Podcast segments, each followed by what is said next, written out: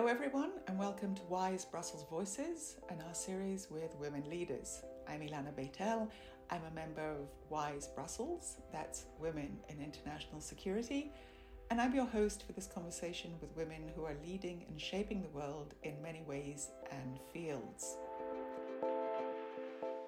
Before the pandemic, before the war in Ukraine, before the world became focused upon power struggles and food crises, a main source of global anxiety was terrorism. And in truth, it is still a significant issue for many states, be it in Africa or Europe or Asia or the Americas. Such states have also developed sophisticated counterterrorism capabilities that involve policing and security services, alongside criminal justice responses which is trials and police and courts to the every person. But here's the snag, the usual snag. The number of women in both counterterrorism and criminal justice response is small. But to address this problem, WIIS Brussels, funded by the European Union and developed in close cooperation with the European Commission's Directorate General for Foreign Policy Instruments, has produced a truly excellent report on promoting the role of women in security and counterterrorism. These are guidelines for the criminal justice response to terrorism. On behalf of WIIS, the project was led and managed by Pauline Massart and our own Florence Ferrando, our producer, technical suprema, and a woman truly committed to inclusion and parity. And she is with us today and with her is Dr. Jessica White, Senior Research Fellow on Terrorism and Conflict at RUSI, the Royal United Service Institute, an expert on preventing and countering violent extremism policy and programming, as well as gender mainstreaming strategies. Welcome, ladies. As ever, it is truly a pleasure to have you here with us today. And as ever, let's start with hearing a bit about your careers and your backgrounds. Jessica. Thanks for having me today. I'm, I'm really pleased to be joining uh, both of you. Uh, so yeah, I, I come from the space of, of counterterrorism, from the space of security. I um, started my career working in counterterrorism with the United States military. Uh, I was in, in intelligence fields, uh, and then I moved on to do my PhD looking at gender mainstreaming strategies within counterterrorism policy. So this is a space that I have spent a, a great deal of time exploring uh, and trying to uh, expand, I think, people's thinking about what we mean when we talk about gender mainstreaming in this space and what the challenges to it are. And I think this project that the WIIS Brussels has been working on uh, provides some really excellent perspective to the challenges of, of the women who are in this space, uh, the challenges that they uh, face in sort of in living in this space and working in this space and trying to uh, advance in this space, and then also how do we get more women involved, uh, and what can we do to combat the sort of institutional gender blindness uh, and uh, gender inequalities that exist that often push women out of this space. So I think it's it's a great project, and I'm, I'm happy to discuss it uh, further as we talk today. Uh, it's certainly something that's close to to my heart and my research, uh, and I think something that is really important uh, for the future of counterterrorism to be more equal and reconcile the fact that counterterrorism and security policy more wholly needs to reflect the populations that it's aiming to protect uh, the whole population, including everyone. So that's a little bit about me. Excellent. Just one small question. When you joined the military, what drove you to become a soldier? Yeah, so I, I wanted to, uh, I mean, in a sense, I wanted to to serve my country. I wanted to get involved in security. Uh, certainly, I mean, my my uh, young age, I was shaped by the events of 9 11 um, and sort of that became, you know, a, a, huge part of the conversation around security. I studied uh, political science and international studies, and really found myself interested in the space of security and security policy. And it's been useful. I mean, I don't know that I knew this at the time of joining, but it's been very useful to my academic progression to sort of understand what a practitioner does and the actual space of, of working, you know, on counterterrorism operations as a military um, officer, and and then moving into the academic side of it. And it's really useful to help sort of have the perspective of both perspectives to help sort of I think bridge that gap that often exists between between the two spaces. Uh, so I, yeah, I don't know if I can tell you exactly what drove me into it, but it certainly was a good experience. Well, that's excellent to know because I think um, the perception is, and this is what we'll get into with this discussion in a minute um, is that women aren't there or there's not enough women, but also we don't really know why, in the sense of what drives women to join or not join um, security services. Florence, tell us a bit about your background. So, for my background, uh, I'm based in Brussels now since uh, five years as a senior consultant for uh, Avisa Partner. So, I work a lot on defense and security topic, mostly being the geek of the team and looking at the technological uh, forecasting for the armed forces. So, I work a lot on type of uh, buzzwords you can hear, such as artificial intelligence, edge uh, computing, and this kind of thing, and debunk uh, what it is uh, to um, normal people and not engineering, and what how it can be it can be used by security and defense domain. And of course, it is today my hat that I that I wear. I'm a member since also almost five years of uh, WIIS Brussels Steering Committee, which led me to be the producer, co-producer of this podcast, uh, and as well have the amazing opportunity to work on this really interesting uh, topic, which led me to Matt and uh, Jessica uh, before and to uh, discuss uh, discuss this. So that's why I'm really happy also to be here with Jessica today because she's really have an interesting perspective, I think, on the topic and go a little bit beyond of the usual things you can heard about it. And as just say. Uh, since she has also a, a, operational background, I think it is really interesting to uh, build uh, the bridge between these uh, different community with such a really interesting profile. And just to understand also from your part, two things. One of them, where did your interest in security come from? And the other thing, where did your amazing technological capability come from? Um, so for the first thing, I think uh, my first interest in was really in high school for political science. So I remember at that time I was really young and naive. So I was wanted to, you know, work for maybe political party, help for campaign and etc. Then I understand that really you can work on that side. So I dropped the thing.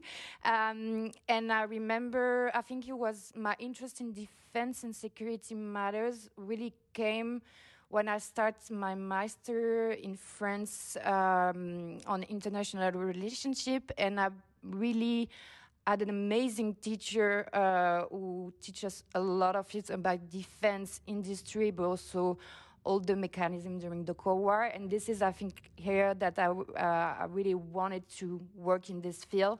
And for the second part, for the technology uh, appetite that I can have, I think I'm really curious and I really love to learn new stuff. And more, I think it is really part of my personality to really look at complex things. And that's I don't understand of the fir- on the first side, uh, and that no one understand, and I really love to end up and say, okay, I get it, and I can explain you in like two sentences. That's my, I think, my favorite things to do uh, in in life. So I'm really curious about new things, and uh, I really want to debunk complex things on that. So technology is the perfect topic for that.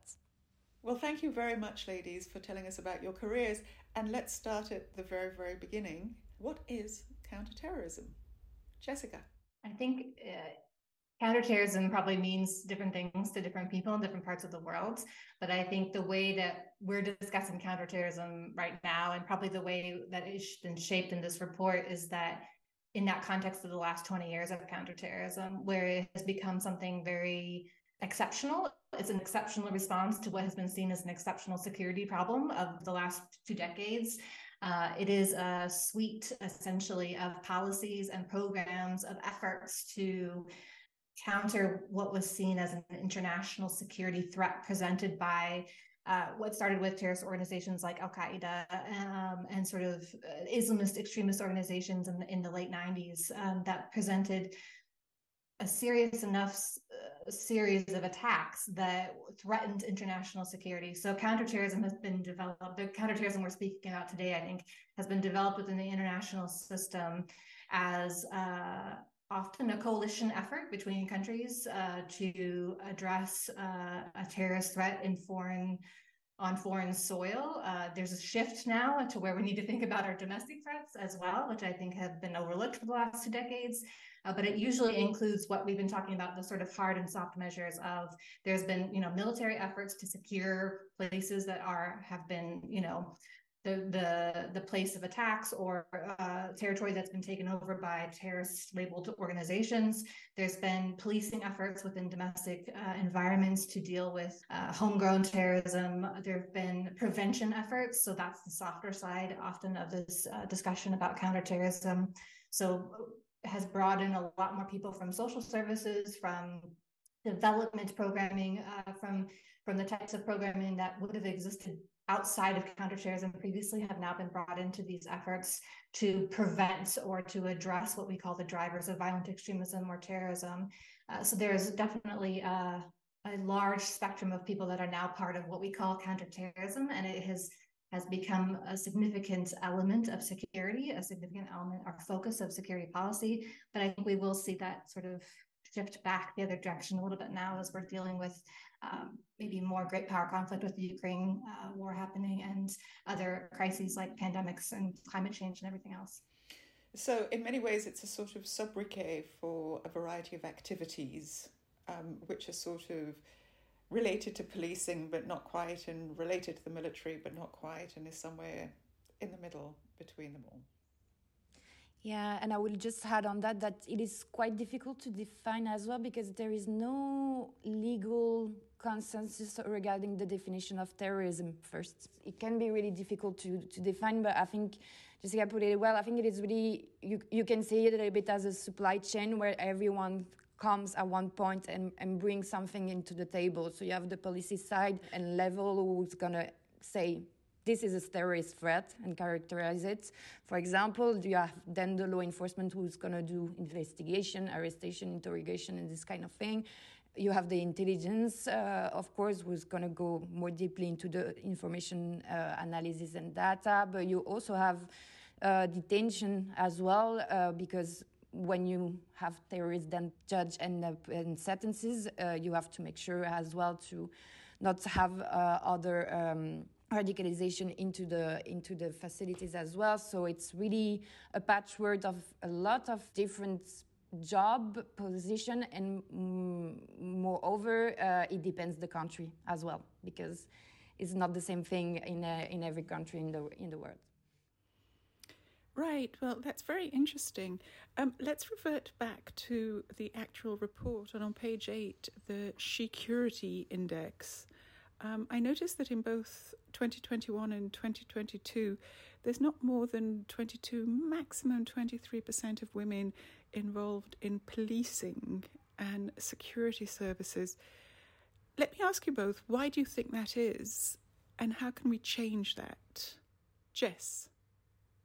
I think it's a it's a convoluted answer, a long answer maybe. I think if I was to start at the beginning of why I think that is, I think we have to go back to look at the sort of the realist nature of the way the international uh, political system, the modern international political system was established and sort of the system within which it was established. I think if we if we look back to the philosophy behind it, it's it's all about the security of the state, uh, the citizens of the state defending the security of the state. And in that sort of the theory in which this was built, men were the only citizens of the state. They were the only ones considered as citizens of the state.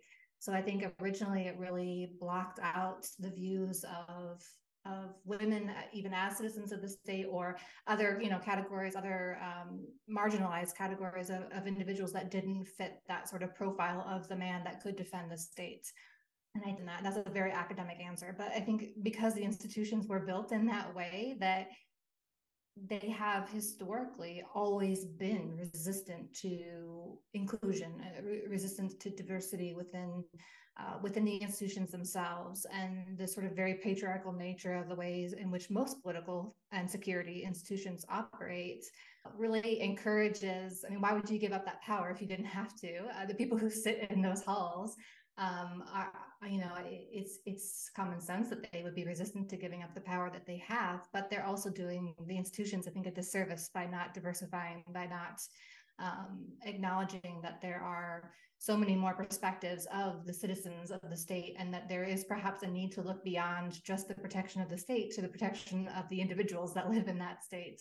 Um, and really i think that is the heart of the problem. It's it's that the institutions themselves are are so resistant to gender mainstreaming that they of course can't have policies and programs that are gender mainstreamed because there's not the base from which to build that policy and programming.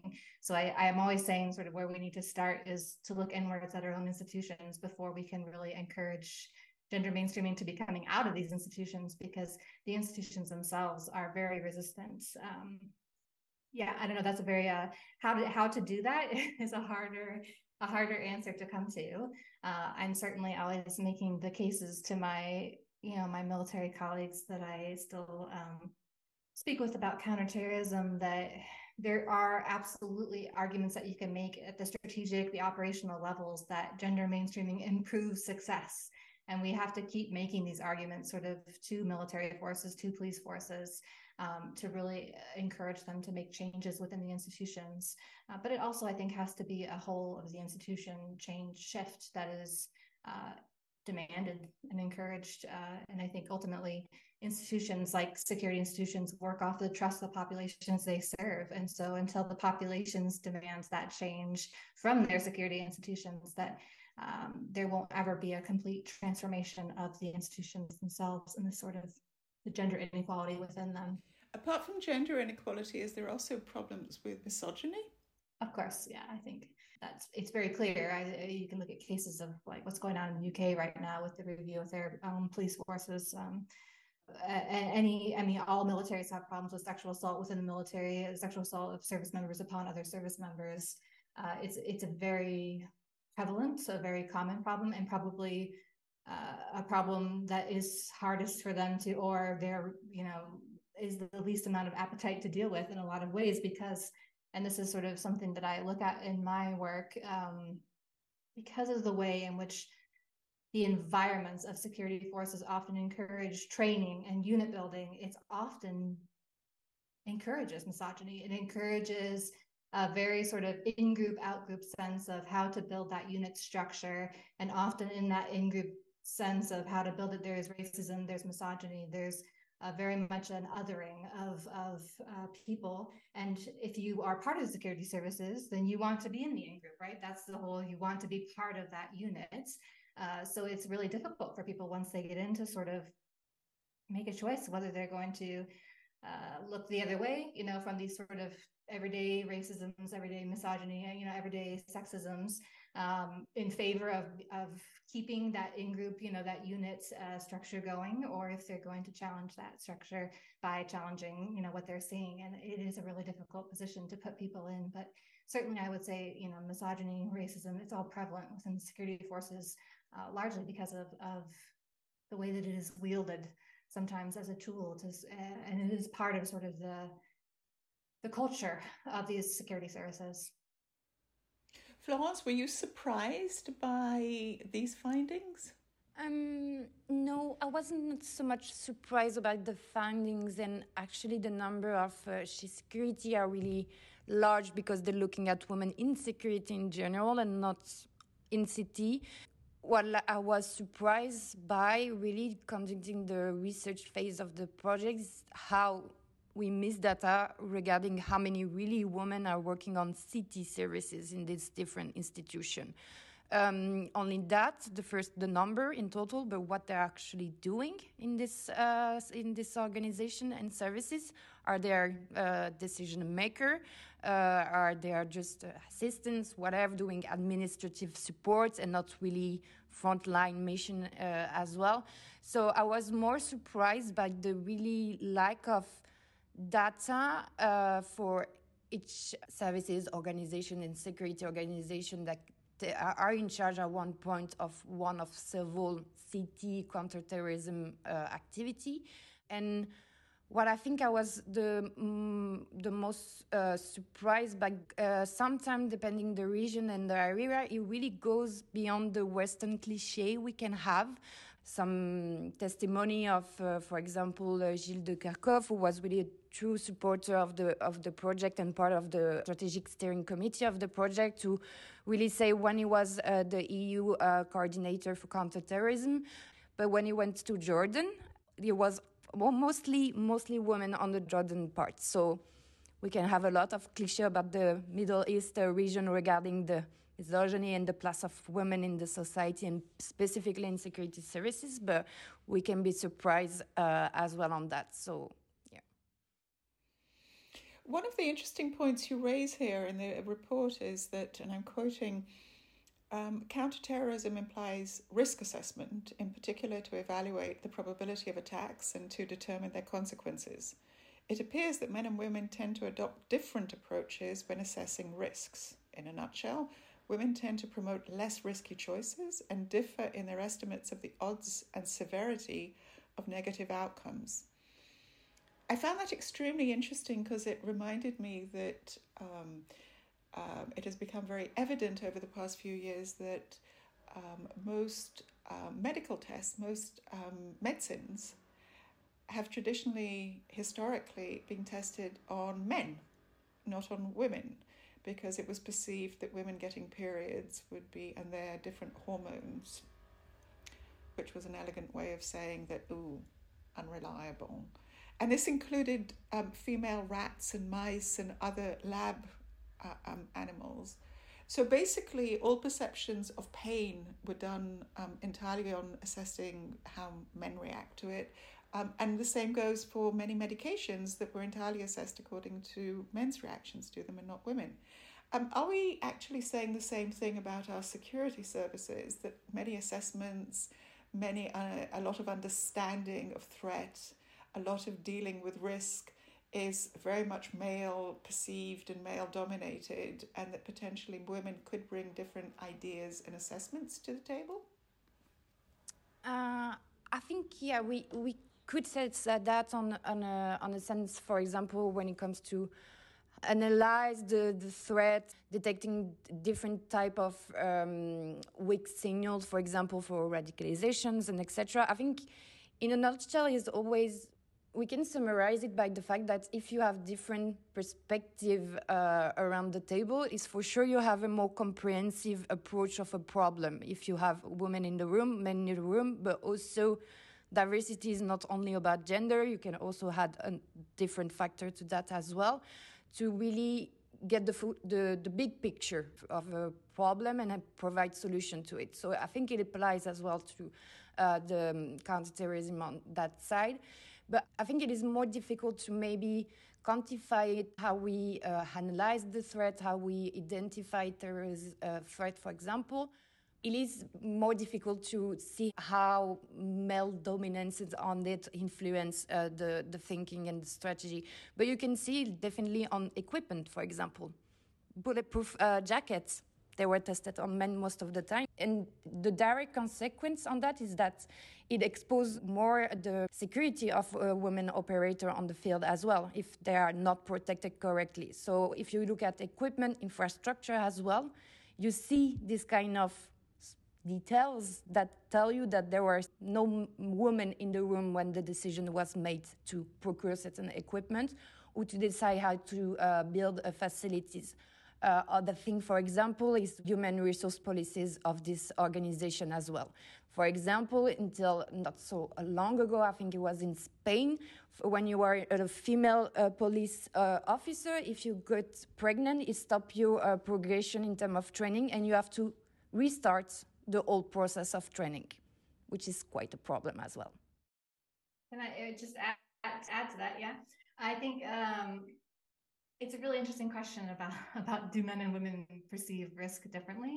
I, I think there's a little bit of a warning I would insert in there that we we try and stay away from essentializing people uh, according to their gender. So I think there's an argument I would make that maybe you do see, uh, you know, based on sort of average of numbers that men and women would perceive risk differently, but perhaps that is because men and women have been raised in society to think a certain way or directed down a certain path of this is your role, this is how you think about things. So it might not be that it is because inherently a woman would think about something differently or assess risk differently than a man would, but it's because the way society has shaped sort of this is how women think about things, this is how men think about things. And I think Florence raised a point uh, uh, that we really need to remember in that everybody has more than one point of identity and they all intersect. So if I'm uh, you know, of a certain race, a class, a gender, sort of all of these are going to have a different level of importance to my personal identity, are going to take a different level of prominence in the way that I assess risk if I'm a you know a white Western woman, I'm going to think about security differently than if I'm of a, of a different race, of a different uh, socioeconomic status, living in a different neighborhood. So I think ultimately we need more perspective at the table of risk assessment rather than it is that we need more necessarily you know ticking the boxes it's not about ticking the boxes of how many men, when men and women that we have sitting at the table but trying to get the most diversity that we can around that table because the more diversity and perspective that you have the more lived experiences you have at that table and the more you know somebody could raise oh i had this experience because of these identity markers. So we need to think about that you know and that helps to foresee the challenges you might meet you know in your operations or it helps you to, to think ahead about what risks might arise that you would never have even thought of if you didn't have that person sitting at the table who had had that experience in their life. And i think one other thing to say about risk assessment specifically is that the tools that we use for risk assessment are very gender inept. So they're very sort of gender blind. I mean, you, you can say that they're neutral, um, but the fact that they don't um, really none of them, none of those sort of significant CT risk assessment tools have uh, a very well integrated uh, gender lens in them that it, it leaves it lacking, right? Because we know that gender influences how and why people get involved in, in, terrorism. So if we're not using that gender lens to assess that risk, if we're not using that gender lens to assess operations, then we're we're missing a huge piece of the puzzle, and it actually gives the terrorists. I think that you can say this in the in the report flow that it gives the terrorists an advantage, right? Because they're very good at wielding that, and we are not as CT professionals.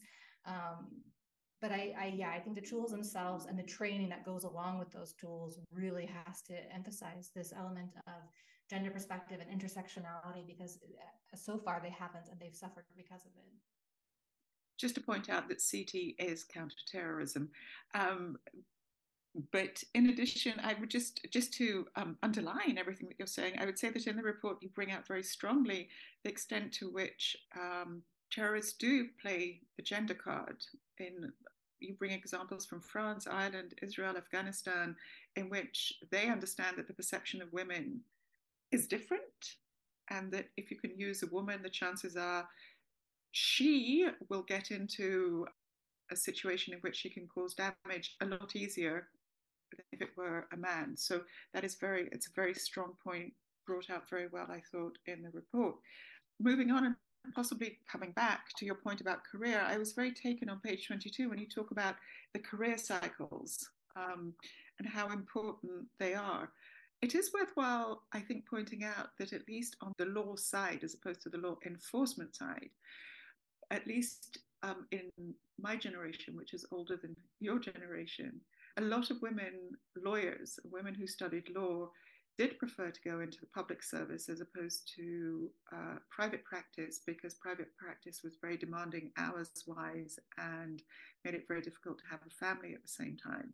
The importance of that was, in, in many ways, it's one of the things that started me in WIIS and um, why we ended up creating what's now called the Brussels Binder, is that the idea that there's no senior women um, always seemed to me bonkers because, um, as I say, I knew a lot of women who by that time were in middle or even senior management in very many states in legal and public administration departments simply because they had started there when they were younger and you know driven their way up.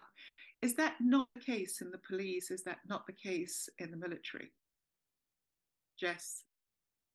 I, I think it's it's not the case. And i think the first element of that is that we often see that in the counterterrorism space women are are thought of as playing certain roles, men are thought of as playing certain roles. There's a sense that women aren't aren't interested in or capable of violence in the way that men are. So they are pushed towards social services. They're pushed towards being, you know, sort of part of the soft side of of, of counterterrorism. When I say soft side, I I mean the sort of the preventing elements of, of counterterrorism rather than the response to terrorism. And I think that sort of has shaped the roles that women take up. Uh, certainly, there's been a long-standing argument that is moved forward relatively recently in several Western countries about what roles women can take within security services. Uh, they've been excluded from some roles. Um, and there's still an argument happening about whether they should be allowed into all roles uh, in the military. But you can see that sort of, I think, in the same way that you're saying, you're saying about the way that women uh, approach the, the legal services and sort of to try and work around that is that they're while there might be prohibitions in place around women taking up frontline roles, you could see that they were there anyway, right? They were they were in roles that were were not labeled as uh, what might put them at the front line, but they, if they you know were in intelligence services, but they were providing intelligence to an active operation, that they were they were there anyway. So I think that there are women who have made a great effort to you know to work within the system, to work their way up the system, but that there is such a blockade in place still that you see that there's sort of the women at the bottom level that are really, really trying to work their way up. There's a few women at the very top level that have been handpicked and put there to show that there's effort in place to, to get them there. And there's very few women in that in between sort of middle to upper management level where because it's really difficult to work your way from the bottom all the way up to the top uh, in this in environment that exists. And what can be done, Flo? What do you think can be done to change it? You talk about it in the report.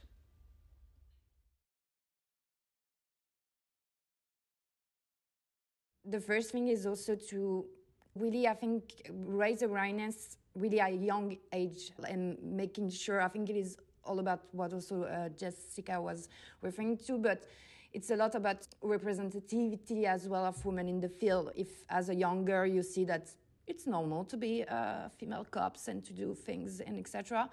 It shifted a little bit the cliche that uh, young girls can have about what is possible for them to do and what is not uh, as well.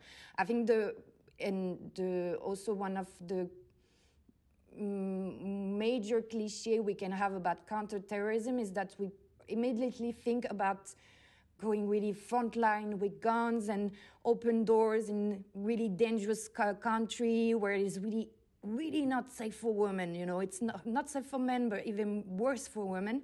And we don't see all the really work uh, that is beyond and this is not only this kind of job. You can do there is judges there is uh, intelligence services analysis and etc that are not not in combat position, if I can say so. Um, so I think the, um, having bring awareness of what it is really to work in the CT field, what are the diversity of the job inside this field as well, uh, can be really interesting. But I think we really need to start early to raise uh, this awareness among young girls, but also young boys as well, for them to understand that they can do any type of task. There is not such feminine one or soft one because this is one of the one key gender side effects we we observed uh, in the report as well is that there is a tend to put women into specific tasks like search woman for example and what is called pigeonholing uh, uh, as well but to really limit women uh, action in the field based on their gender. Men can do also really well prevention i guess. Uh, so uh, the, should, we should enlarge the, the possibilities in the, in the mind of the young population about what they can do in the field or, or not. No, just to, to throw in one more thing, I think too about pushing this perception, social perception that women need to have the time to raise the family uh, in addition to the career.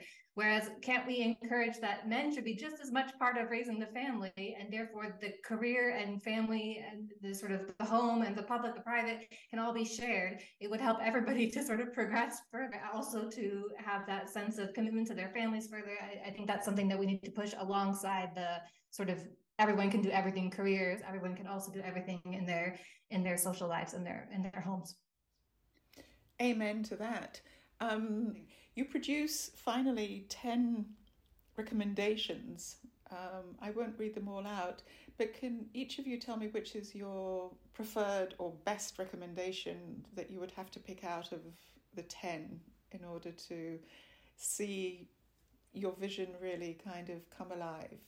Flo? I think if we really have to choose one, it would be maybe the the fourth one, which is really to demonstrate the operational um, benefits of having more women in uh, counterterrorism uh, as well, because and I really understand the ethic and legal and moral uh, argument about it, but let's be realistic at one point. If only morals and ethic will run uh, progress, I think we will not advance so much.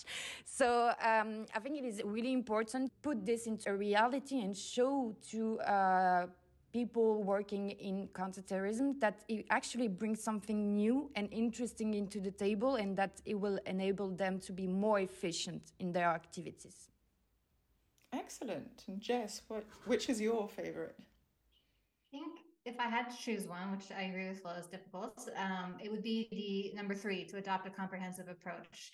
Because I feel like with with gender mainstreaming, we so off focused on one piece of it. Whereas until we can have a comprehensive approach to gender mainstreaming, we're never really going to solve any of the problems, would be my argument. So, yes, we definitely need to include more women. We need to make more space for women. We need to include diversity of all kinds. We need to uh, challenge the sort of institutional, structural gender inequalities. We need to, to think about policy. We need to think about funding for these types of efforts. We need to think about so many elements using a gender lens to understand the threat to understand the response. So if we if we really want to truly get to that gender equal environment to really gender mainstream security and, and counterterrorism i think we really have to focus on having this comprehensive approach would be my argument I don't think I would disagree with either of you in one way or another because I think all 10 recommendations are very, very good. I would point out that comprehensive approach is a title that's now been used so many times in so many different places um, because it also refers to a comprehensive approach that brings together civil and military capabilities. But I do agree that if we were to take them in general, stop focusing just on putting a senior woman there and then you don't have to think about what happens below or stop focusing just on recruiting more women without thinking how they're going to advance their careers within a very male dominated environment, or stop expecting women to think like men, given that all the structures have been created by men according to male thinking. So I think in every respect, there's a lot to be said for what you call the comprehensive approach and what I would call common sense. Anyway, that's been a fascinating conversation, and it's a wrap on this episode of WIIS Brussels Voices. Thank you so much to our guests, Jessica White and our own Florence Ferrando. We'd also like to thank our technical team at Free Range Productions. Keep listening to our conversations and support us with a subscription on your podcast platform. Leave us a five star review on Apple Podcasts and Spotify, and of course, add to the conversation with your comments. We're on all media as WIIS Brussels, so reach out on Twitter, Facebook, LinkedIn, Instagram, and even TikTok. Learn more about WIIS Brussels on our website, wise-brussels.org. I'm Ilana Bet-El and my friend and producer Florence Ferrando, and we'll be back very soon with another great conversation.